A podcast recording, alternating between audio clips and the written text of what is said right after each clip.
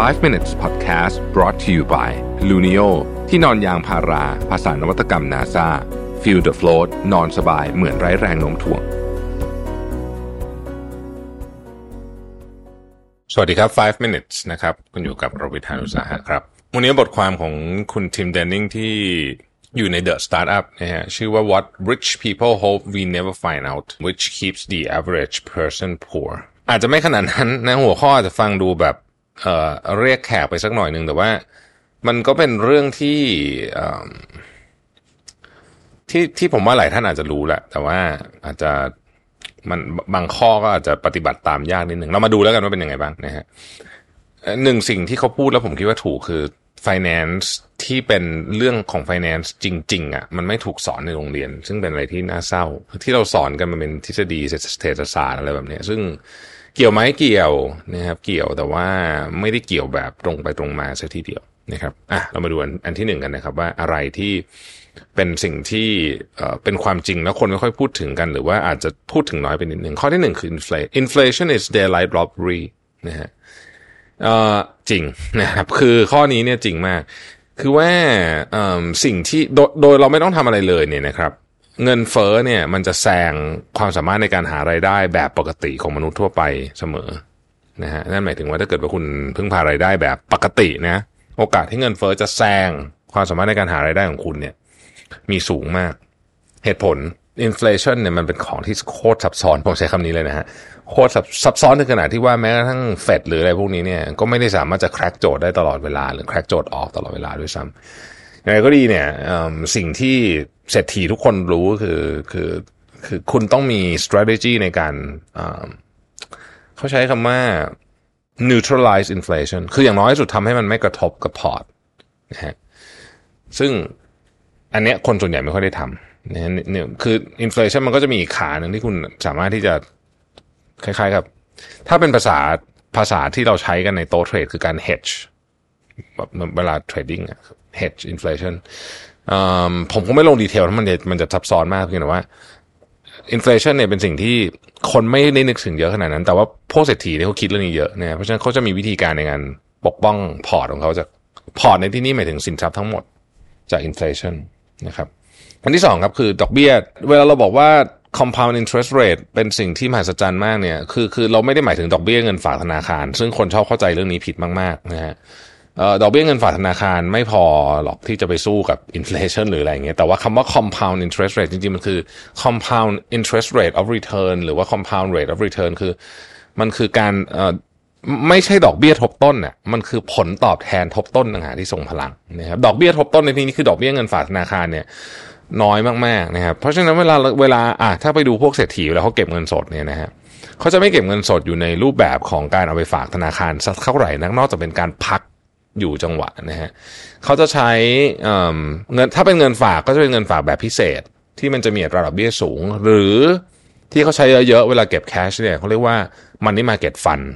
นะครับคือไปลงทุนในพวกพันธบัตรรัฐบาลหรืออะไรแบบนี้ที่มันเป็นมีความเสี่ยงต่ำๆเนี่ยนะฮะซึ่งผลตอบแทนสูงกว่านะครับอย่างไรก็ดีเนี่ยในในในช่วงเวลาใดช่วงเวลาหนึ่งเนี่ยนะฮะพอร์ตของของคนที่มั่งคั่งเนี่ยมันก็จะต้องมีเงินสดอยู่แหละนะฮะ แต่ว่าเงินสดเนี่ยเขาจะไม่เก็บเยอะเกินไป เขาจะเก็บเฉพาะที่ระดับออ t ติมัมอีกอันหนึ่งคือเศรษฐีจริงๆอะจะไม่ติดกับของ shiny objects แปลว่าอะไรแบบคือคือ shiny objects คือไอ้พวกแบบรถแพงๆอะไรอะไรของหรูๆทั้งหลายของแบรนด์เนมเนี่ยเขาซื้อก็ต่อเมื่อมันแบบเหลือจริงๆก็ถึงซื้อ เพราะว่าเขารู้ว่าถ้าคุณไปสร้าง status ด้วยด้วยการซื้อของพวกนั้นก่อน ที่คุณจะมี asset เยอะๆเนี่ยนะฮะคุณจะสูญเสียโอกาสในการสร้าง asset ไป ยกตัวอย่างเช่น ถ้าเงินเข้ามาแล้วคุณไปซื้อกระเป๋าแบรนด์เนมอย่างเงี้ยนะที่มันราคาไม่ขึ้นเนี่ยเงินก้อนเดียวกันไป invest ในหุ้นในอะไรพวกนี้เนี่ยแป๊บเดียวนะฮะกลายเป็น asset ที่ใหญ่ขึ้นมาได้เร็วมากนะครับ อีกเรื่องหนึงที่สำคัญมากคือเรื่องของหนี้นะฮะหนี้เนี่ยไม่ได้แย่ทั้งหมด consumer debt เนี่ยแย่โอเค คืออันนั้น consumer debt คือบัตรเครดิตอะไรพวกนี้แย่นะครับ แต่ว่า debt บางอย่างเนี่ยโอเคนะนี้บางอย่างเนี่ยโอเคนะครับนี่เกี่ยวกับเรื่อง real estate ส่วนใหญ่ใช้ได้นะครับ ไม่ไม่ทั้งหมดไม่ทั้งหมดนะฮะ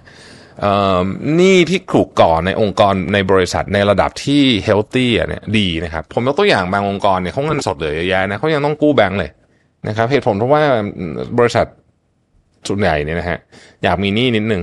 นะคืออยู่ในระดับที่ควบคุมได้เนี่ยดีกว่าไม่มีเลยนะฮะมันเป็นหนึ่งเป็นการสร้าง credit line สอง interest rate เอาไปลบ tax ได้ มันเป็นเรื่องการใช้ภาษีที่มีให้เป็นประโยชน์อะไรแบบนี้นะฮะ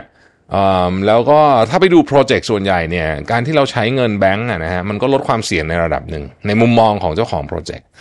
นะครับเราจะเคยได้ยินว่าเศรษฐีส่วนใหญ่เนี่ยใช้ others people's money ในการลงทุนโปรเจกต์ถ้าคุณไปดูโปรเจกต์ใหญ่ๆนะที่เป็น investment project เนี่ยบางทีก็ใช้เงินตัวเองนิดเดียวหรือบางทีไม่ใช้เลยก็มีนะใช้เงินกู้หมดเลยเนี่ยอันเนี้ยนะครับข้อต่อมาเนี้อาจจะฟังดูโหดนิดนึง ซึ่งอาจจะจริงหรือไม่จริงก็ได้ไม่ต้องไม่ต้องเชื่อทุกอย่างที่เราอ่าน เพราะฉะนั้นเราก็อ่านแล้วเราก็ก็ดูคิดเอาเองนะฮะ ข้อนี้ก็บอกว่า salaries keep you just above broke ซึ่งผมไม่เห็นด้วยซะทีเดียว เขาบอกว่าคุณจะไม่ค่อยเจอคนที่ทำงานรับเงินเดือนแล้วรวย แต่จริงๆแล้วมีเยอะนะฮะ มีเยอะ แต่ว่ามันต้องระดับสูงเท่านั้นเองเอายกผมยกตัวอย่างกัน เอาแบบเอ็กซ์ตรีมนะทีมคุกเนี่ยซีอของ Apple เนี่ยได้รายได้ต่อปีเนี่ยเยอะกว่าพวกพวกที่ทำบริษัทเองที่แบบไม่ได้ใหญ่มากๆจริงแล้วก็เอาจริงอาจจะความเสี่ยงน้อยกว่าด้วยซ้ำนะฮะอย่างไรก็ดีเนี่ย อันนั้นคือคนส่วนที่แบบเป็นเป็นเป็นส่วนน้อยมาก เอ่อในความเป็นจริงส่วนใหญ่ก็คือแน่นอนอะ เงินเดือนมันก็เป็นของที่เอ่อขึ้นช้าแล้วกันใช้คำนี้นะครับ นอกจากว่าคุณเก่งมากจริงนะครับ นอกจากว่าคุณเก่งมากจริงข้อต่อมาก็คือว่าความเป็นจริงก็คือ ไม่ว่าไม่ว่าคุณอยู่ในสถานการณ์ไหนการมีรายได้หลาย ๆ ทางดีที่สุด เพราะว่ารายได้ทางเดียวมันเสี่ยง บางคนอาจจะบอกว่าเฮ้ยเราควรจะอยู่ในสังคมที่ทำงานอย่างเดียวก็ เพียงพอเพียงเลี้ยงตัวเองเราหรือเปล่านะฮะนั่นคือคือก็อาจจะจริงในเชิงในเชิงของถ้าพูดถึงเรื่องรัฐสวัสดิการนะแต่ผมจะไม่ไปพูดถึงประเด็นนั้น ประเด็นก็คือว่าทุกรายได้ทุกทางมีความเสี่ยงของมันเองหมด ถ้าเกิดคุณเอารายได้ไปผูกกับความเสี่ยงไปไว้นึกออกมันมีมีช่องทางเดียวของรายได้ คุณก็เสี่ยงเยอะมันก็ธรรมดาวิธีการลดความเสี่ยงก็คือ คุณต้องกระจายการมาถึงของรายได้ก็แค่นั้นเอง นะฮะมันไม่ได้มีอะไรซับซ้อนไปกว่าว่าเรากำลัง manage ความเสี่ยง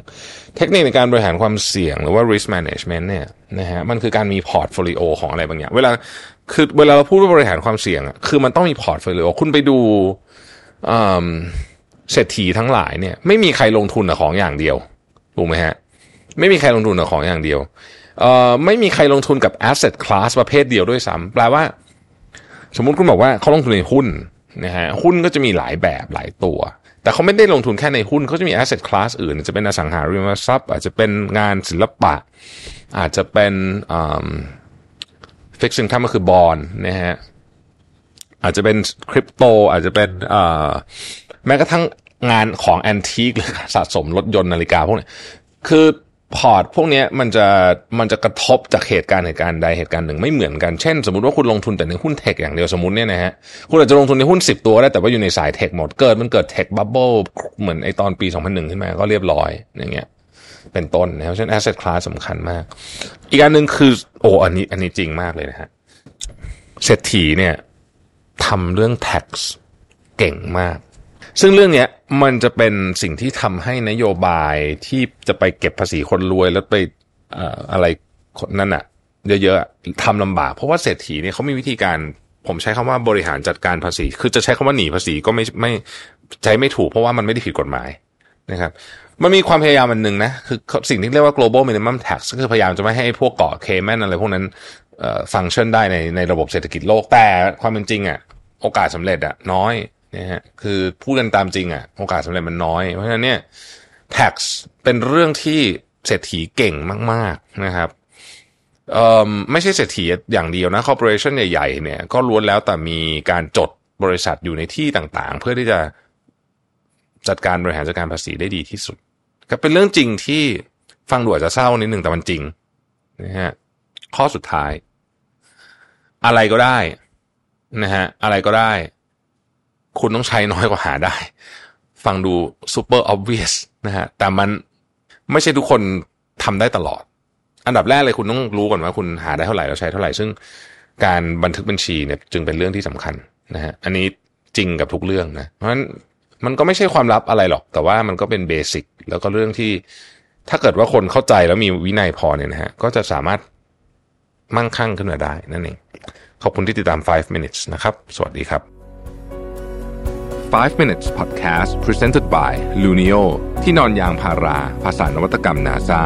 feel the float นอนสบายเหมือนไร้แรงโน้มถ่วง